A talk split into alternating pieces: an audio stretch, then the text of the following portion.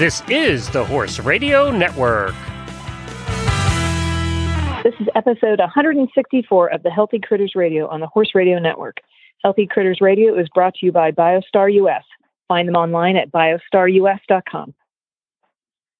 On today's show, we share what to look for in a clinician to ride with. The critter of the show is the Polish chicken.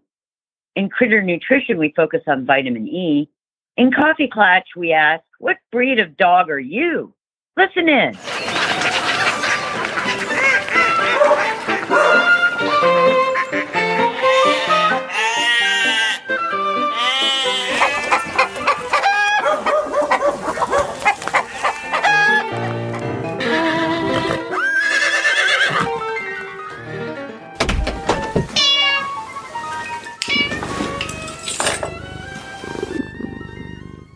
Hi, I'm Tigger. And I'm Patty. And Coach Jen is on vacation, so we have Coach Amber. Woohoo! Glad to be here. And we're already driving her nuts, so you know, Oh, yeah. just the kind of it's just the kind of circus she was not expecting.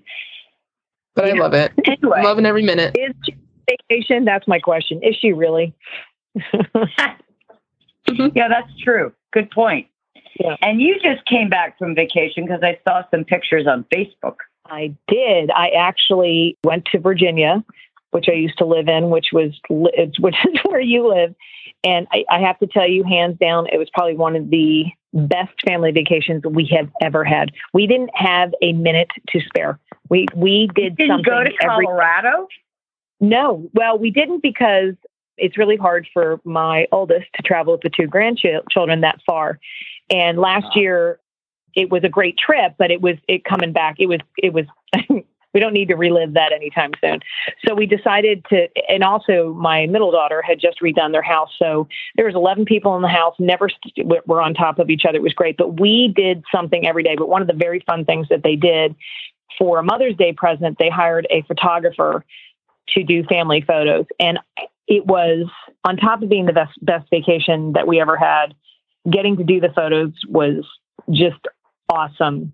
We've never really done anything like I did that when the kids were young, but it was just it, it was just awesome. And it was really great because as you know Tigger, my youngest son ended up I had to bring him to college. So it was sort of nice to have that. And that's why we've always done this week along with it being my husband's birthday we always do this week because the girls were always going to college. So now Ray is off to college. So can you can you believe Ray's in college? No, no, no, no. Yeah. No, I can't. So there's that. I'm an empty nester. Peter and I are empty nesters. Can you believe that? That's just a very weird concept to be alone after so many years. And it, you know, it's not been well. It's weird. It's very weird. Peter and I walked around looking at each other, going, "This is strange. This is just very strange." But I am going to tell you. I mean, it's weird. Like we kept, we went into his room and we were standing there and we're looking around, and Peter looks at me, goes, "You know, I've never been in this room. I've never been in this room for this period." So I thought that was kind of funny. But so it's that part's strange, and just Peter and I've been married for 33 years, and most of it we've had kids at home, one way or the other. But I'm going to tell you some of the major benefits of not having a child at home. One, number one, when I wake up in the morning and I go out to the kitchen, do you know something? It's amazing thing. You ready for this? It's exactly the way I left it. So it's clean. I have to tell you, I called Ray this morning and I told him, I was like, man, really do miss you. This has been, this is not going to be the easiest thing in the world, but I'm telling you, when I come home from work or when I get up in the morning and my house is clean because it's exactly the way I left it, I just, just, I just, I just want to spin. so in a week's time, I'll probably be like, okay, I was kidding. I'd rather clean up stuff. But for right now, I'm pretty happy with that. But it's a weird thing, but it's that tied in with the vacation and it's all been a, a good thing. So the vacation was good. We'll go to Colorado next year. Um, and, uh, getting Ray off to school was, you know, it was, it was, it's been a big month. One of the things I think of about spring, summer, and fall, whether you're taking a vacation, it's also a time where a lot of people start taking clinics with Yeah. instructor trainers. And um, I thought it, it was a really good time to share our tips, what to look for in the right clinician for you. So let's go.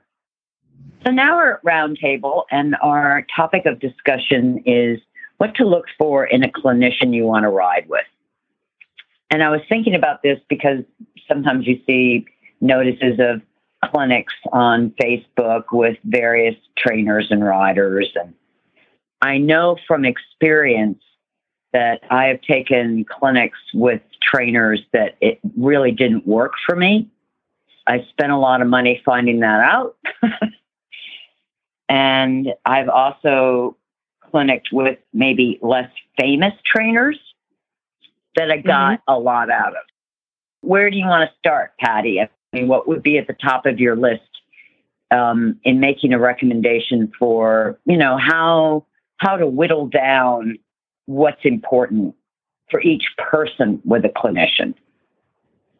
Well, when we decided to talk about this, I have two perspectives one for myself, but also when I'm choosing for my clients. Like if I'm going to bring somebody in for my clients, the things that that I feel like are important. But I'm going to start with myself. I think first.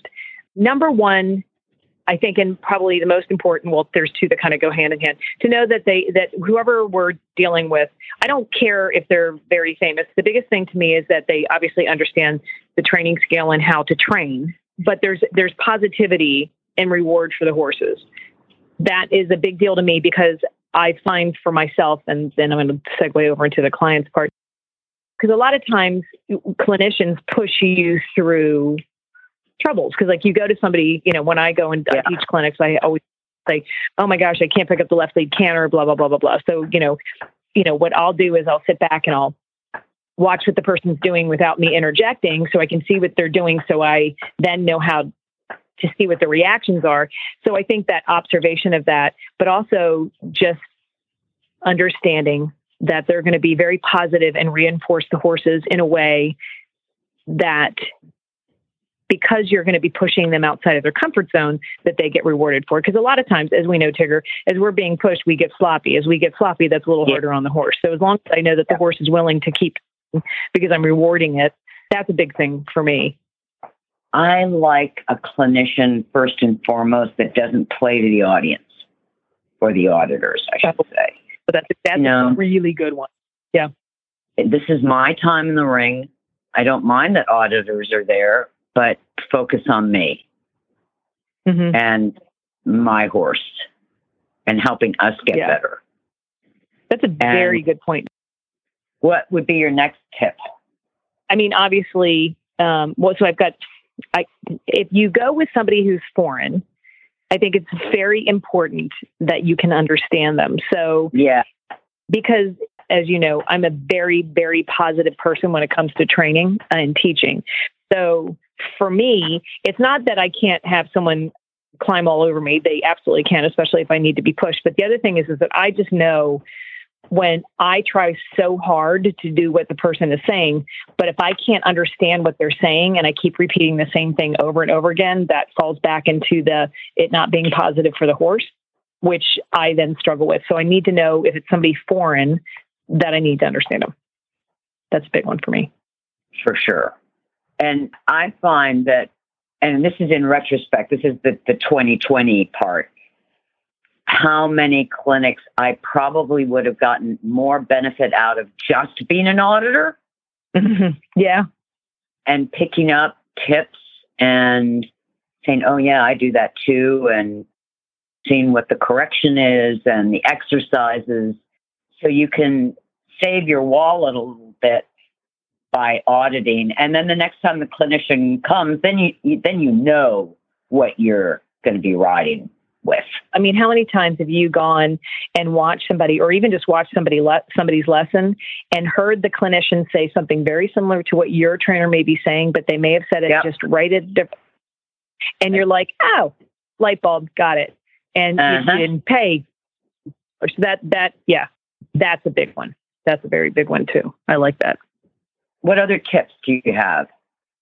I think that, you know, in this day and age, it's pretty easy to find out the reputation of somebody as a clinic, which kind of goes back to you can go on social media, you can find out, you can you know, sometimes Google or find videos of people are teaching. And again, I am so with you. I have probably had some of my most aha moments with less famous people that I was Yep. able to really instrument into my own training.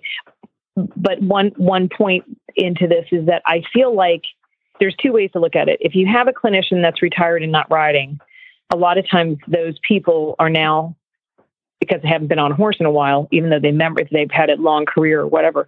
It, you have to get very creative um, in how to give the information in a way rather than getting on and fixing it, right, which not a lot of clinicians look at on. But but so I think that's kind of an interesting thing. But I think for myself, I at this juncture in my life, I really like to ride with a clinician that is still currently riding and and training and teaching or you know and showing because I feel like Tigger, how much has showing changed since you and I have been showing and how you uh, A do it and how and so somebody who's like very current that way but still has old school values.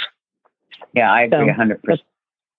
One of the best clinics um, I ever went to was a closed clinic, and it was the first time that I was introduced to Conrad Schumacher, and Mm, they only allowed the grooms or you know luckily gretchen verbonik retired but she invited me to come with her. And as much as i like auditing clinics there's also a great benefit for a lot of riders to a closed clinic. And it really allows you a hundred percent focus both from the clinician and from the rider. Because Mm. there's no one of the things about auditing that is a tendency certainly in dressage probably in every other horse sport is the the rail chatter and Yeah. you know it's not just at shows it's also in auditing oh did you see that she lost her stirrup or she's dropping her Yeah. right shoulder or yeah yeah yeah and you know that horse and the nice thing about a closed clinic is that you don't have any of that. So for the rider, it's less stress and not having to impress or that feeling that you have to impress or that feeling that you're going to fail and be laughed Mhm. at or that feeling of being inadequate. And all those, you know, it's the jumble of all those feelings when you're riding in front of auditors. And in a Yeah. closed clinic, all that goes away. And um, I, I rode several times with Conrad in closed clinics, and I, I mean, they were great. And I was really grateful at one um, when he really gave me the business. Um, Mhm. I, you know, you don't want other people to hear that.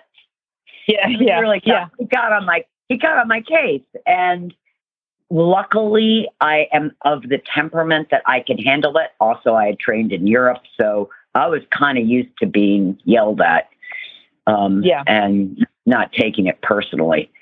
But I was very appreciative that there wasn't an audience watching Oh, that makes because it, it's a little it can be a little embarrassing.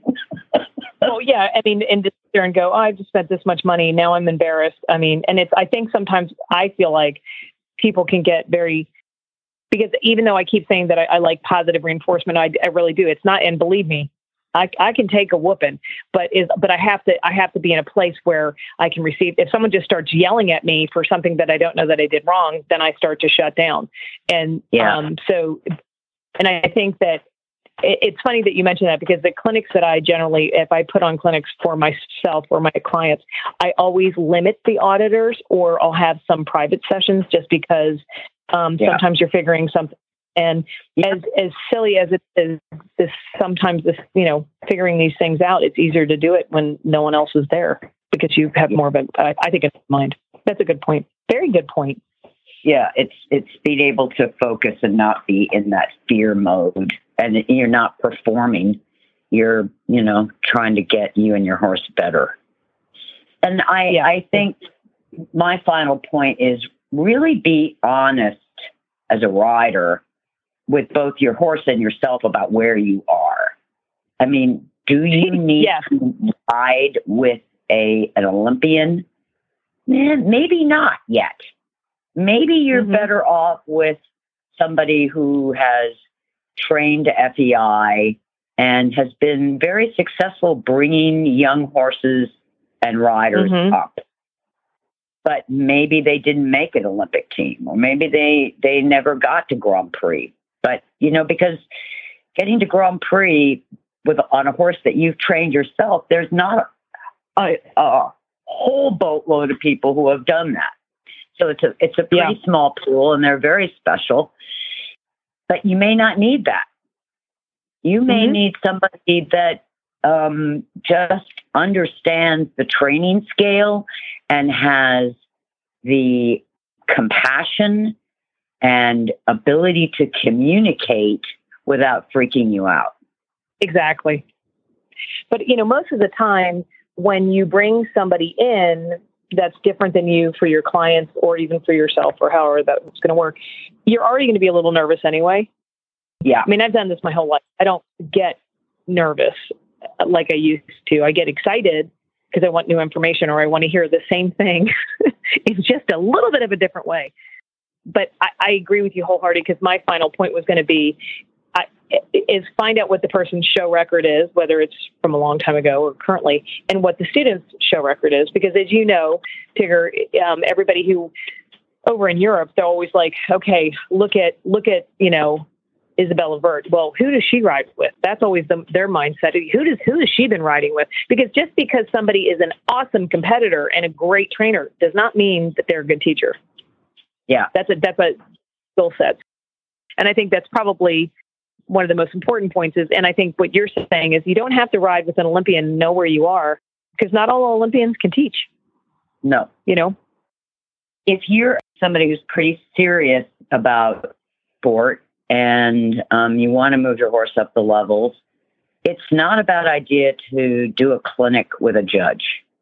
Um, not Oh, that the judge and- is necessarily a good trainer, but to Right. learn the skills of the Mhm. ring in terms of what they're looking for. It's the, it's the Absolutely. things of you know how much bend you have in a corner, and Mm-hmm. it's those it's Understanding little the- details. I agree.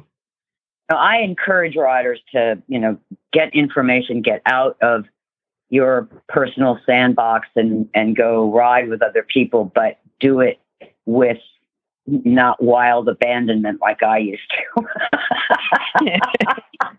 Well, and like you said, if you can go and watch somebody teach, I think that's so valuable because I because what people don't think about as a clinician myself, not everybody understands that clinicians and riders don't always mesh. It doesn't mean the clinician wasn't the right, Right. clinician or whatever, but it, some people just. I've I've gotten into situations where I'm like, okay, I have to dig deep because this is going south, and all I was working on was the halt. You know what I mean? So how do you, you know, how do you change that, you know, whole thing? And so sometimes, you know, that's like I said, it's a whole other skill set that people don't realize. You know, of course, you're going into it thinking about the money and how you do it, but you and and and only other last thing I'm going to say is, if you audited something and you liked it and wrote in it and didn't particularly like it, it doesn't mean that you shouldn't try it again. Because sometimes That's it's true. understanding the person teaches that it may take you a little bit and you may be missing out on an awesome opportunity.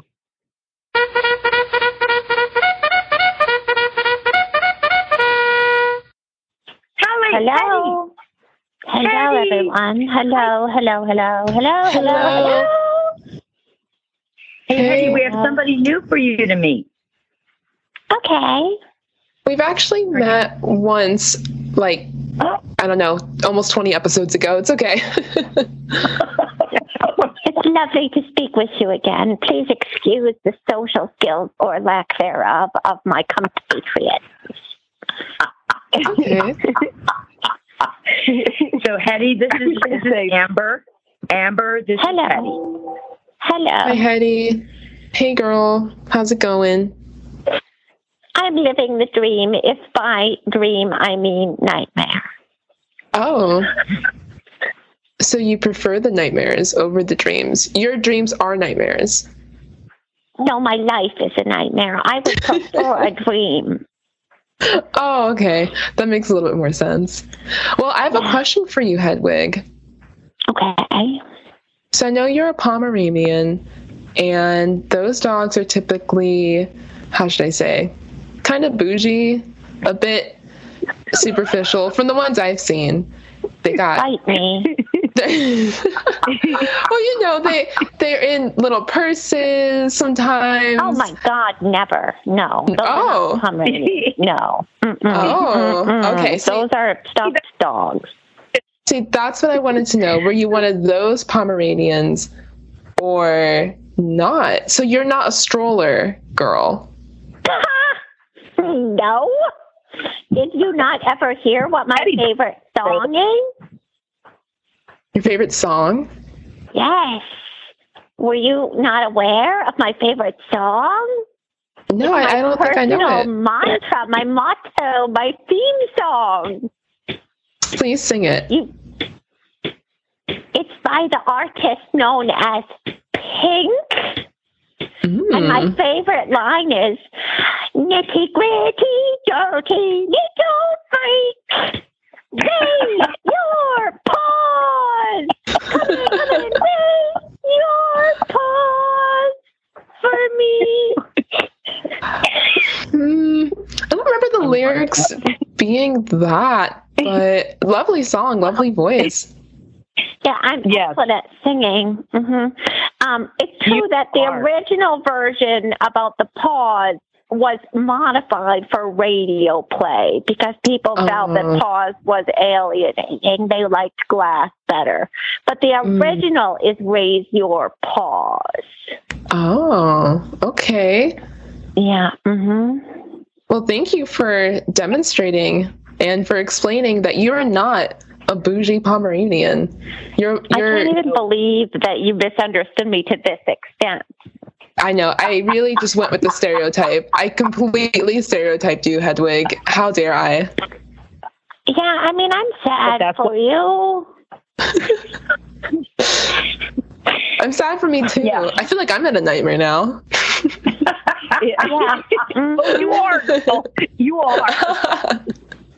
It's very Yeah. dangerous to insult a Pomeranian, let me tell you.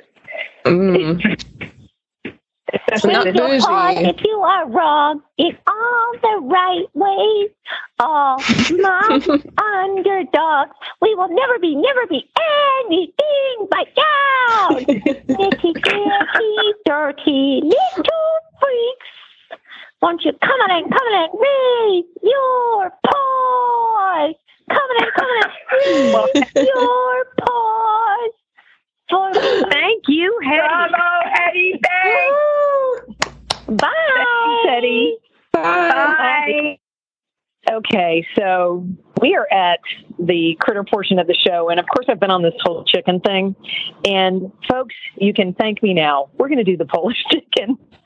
Um, they, you got to look this up because they're they're and they are very interesting. Well, here, let me tell you, they're they're a European breed of a crested chicken known for their wonderful crest or poof of feathers on the top of their head. They're really, honestly, almost cartoon-like.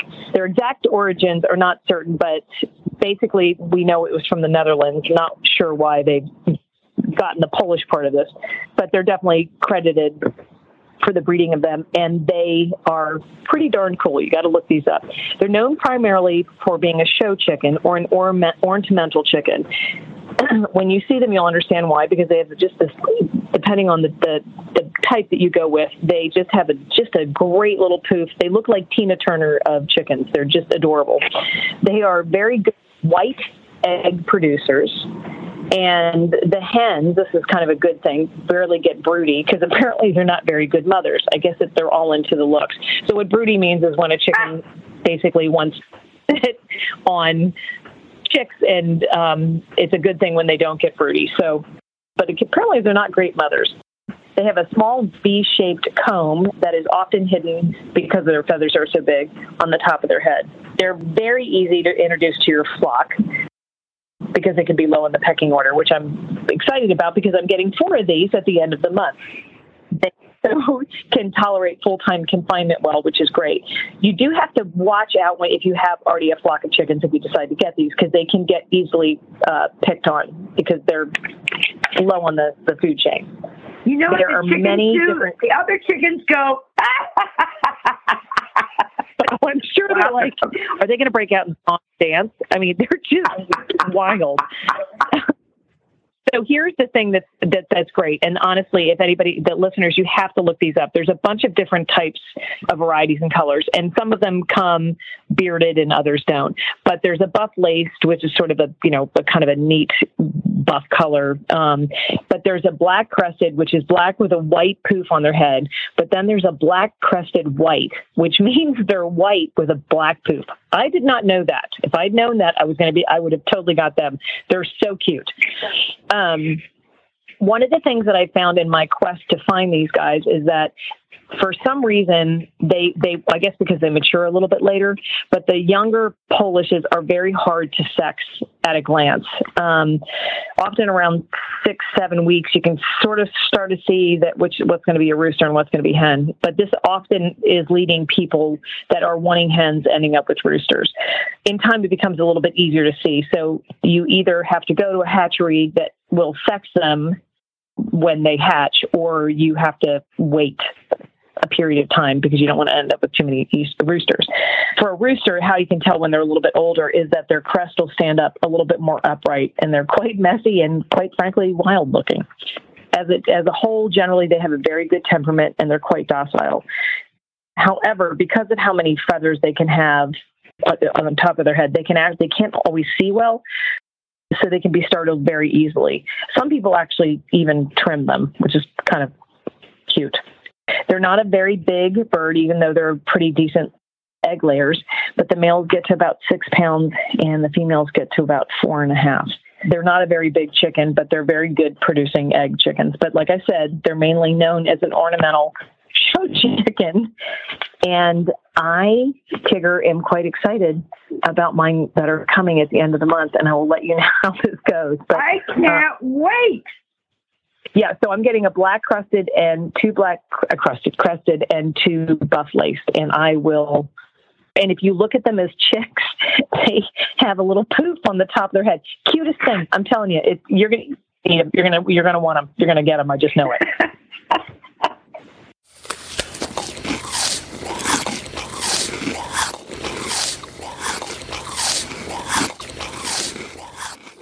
And now we're at Critter Nutrition, and the topic is don't forget the vitamin E.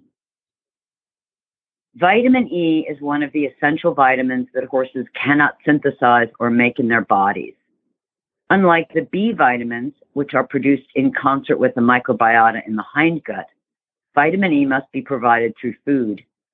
Fresh forage is the best food source of vitamin E. What does vitamin E do? Vitamin E plays an important role in health and performance as a super antioxidant. It protects tissues and cells from harmful free radicals. Without antioxidants like vitamin E, free radicals and oxidative stress can cause irreparable damage to cell membranes. Because it's a fat soluble vitamin, vitamin E can incorporate itself directly into cell membranes and help protect them. Vitamin E is essential for the reproductive, circulatory, immune, muscular, and nervous systems of the body. Does my horse get vitamin E from hay? While hay does provide vitamin E, only small amounts survive the cutting, baling, and drying process.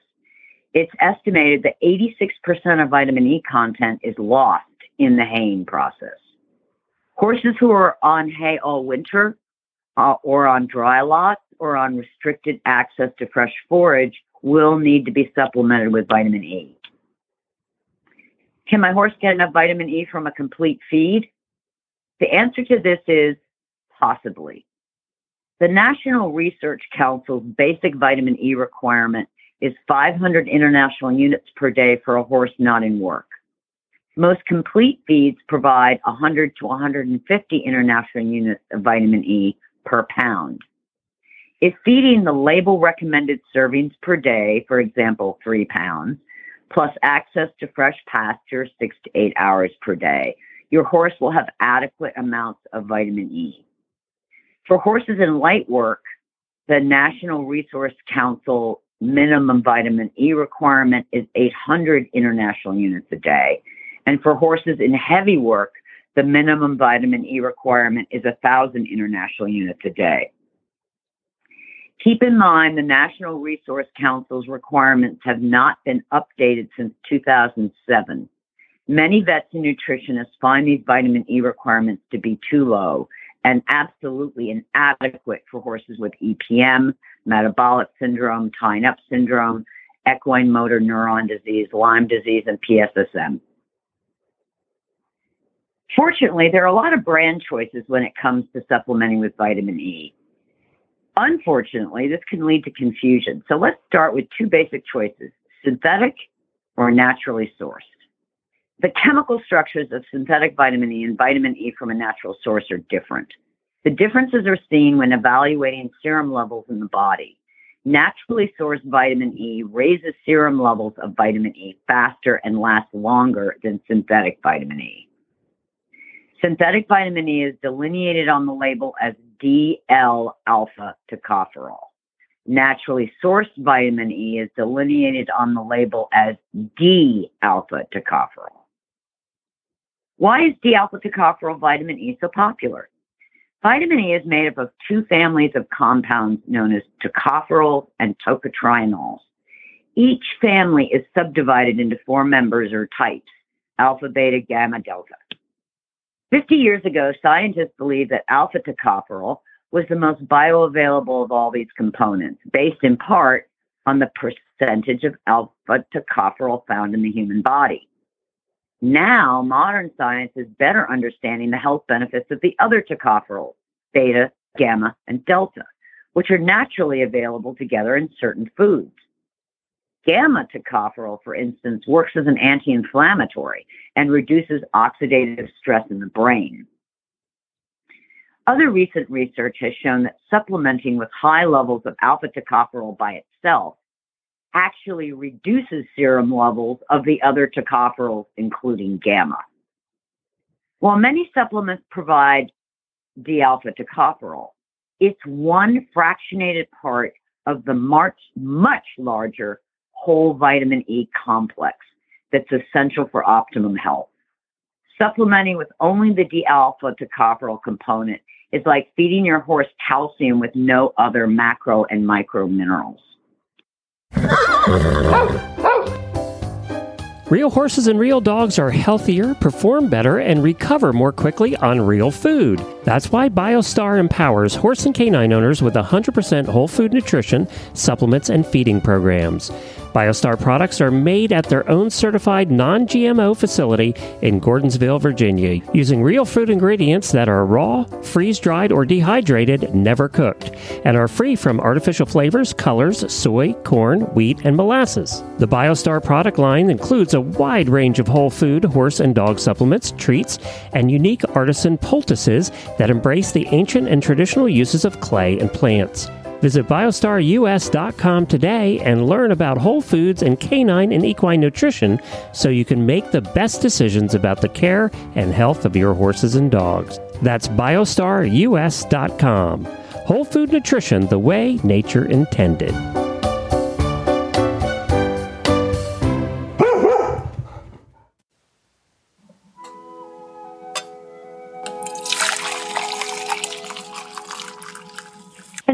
Coffee Klatch, and we thought it'd be fun to uh, guess what breed of dog we think we are and what we think each other is. But we're going to start with Amber. Amber, what breed of dog do you think you are? Okay, so I thought long and hard about this, and I've come to the conclusion that I would consider myself a Scottish Terrier. really? Oh, I love that. I am not Scottish, so it has nothing to do with that. But I don't know. They're just so. They have this stoicness about them Yeah. that's just so cute. But they have lots of personality too. And I just love the way they shuffle when they walk. I think it's so so cute. Like they have little dresses. Patty, what breed of dog do you think you are? I think I think I'm several things, but I'm going to go with this one. I think that I'm a French bulldog because Yes. I think because what do you say, Tigger? I, that was one of the things I first thought of with you. Are you okay? Okay, so this is why I, I think this because they're funny, they're a little weird, but you don't want to piss them off. Mm. I mean, they're they're comical dogs. Well, because they're bulldogs. I mean, like they're they're the first one to get into a fight. I mean, if like they're going to defend anybody they can't. like you know, they're going to ask questions later and bite. They're going to bite first and ask, ask questions later. I like it. I love French bulldogs. They're so cute. All right. Well, I've got two, and they're about they're about to get a little scuffy now. okay, Tigger, what about you? I think I'm a terrier. You know, uh, either a Jack or I- I'd like to think I'm cute like a Cairn or a Norwich, but I have that feisty. You know, I don't let go of something. Um, I'm pretty determined, and I'm kind of funny. Yeah, yeah, Accurate. extremely. Now, I will tell you what Okay, so- I think you are, Patty. To me, you're a cross between a Doberman Pinscher and a Siberian Husky. Really? Well, actually, Yeah. that doesn't surprise me. And and share with me why.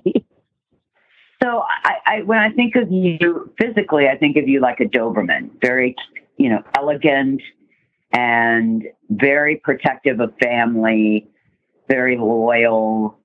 And then the Siberian Husky is like the workhorse, but funny, crazy, very mouthy, talky, vocal. So That So seems so accurate. So Adobe Siberian Husky cross. Okay. Okay. I would love to see I one like of those.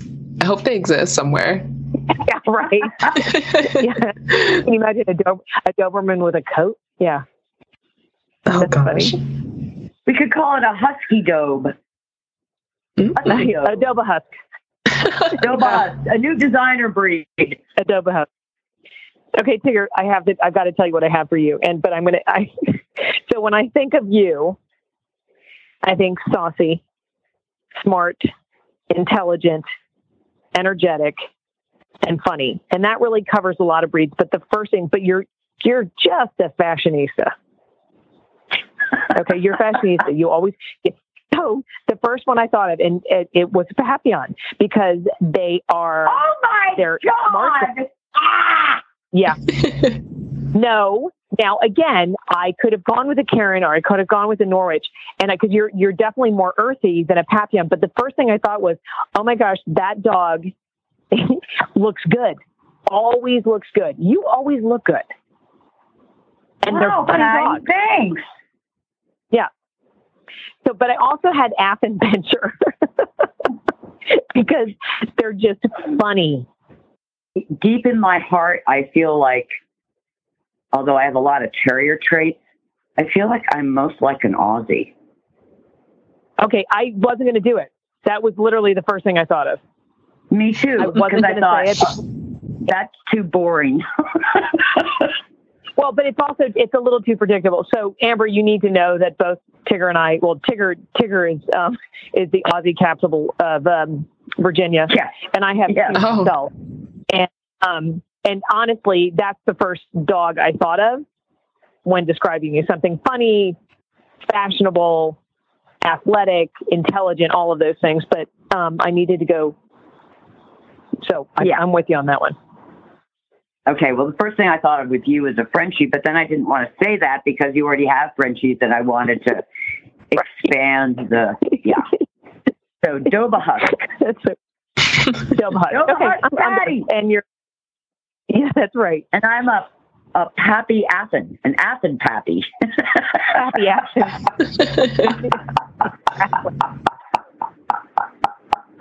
Okay, did you well, we'd like to hear what Amber? breed of dogs our our uh, listeners think they are. so let us know. Uh, we're on Facebook, Healthy Critters Radio. Thanks for listening, everyone, and thanks to our sponsor, BioStar US. You can find them online at biostarus.com. Get the Horse Radio Network phone app on iOS or Android by searching for Horse Radio Network in the App Store. It's free and easy to use. For details about today's show, go to healthycrittersradio.com where you can find links, photos, and more information about our guests. As always, we love your feedback. Please follow us on Facebook under Healthy Critters Radio. Be sure to visit all the great shows on Horse Radio Network at horseradionetwork.com. Love your dog. Hug your horse. Feed your chickens. Clean your litter box. Dance with your goat. Slither with your snakes. Howl at the moon. Hang with your hamster. Party with your parrot. Waddle with your walrus. Outwit your otter. Cuddle your cows. Rap with your raptor. Go chipping with your chipmunks. Forgive your fox. While hedging your hog. We also recommend that you rack with your raccoon. Gyrate with your giraffe. Meditate with a meerkat. Uber with your orangutan. Facebook with your flamingo. Ponder with your panda. Walk with your Wookie. Yawn with your yak. Twitter with your toucan. Go raining with your reindeer. Dropbox your dragon.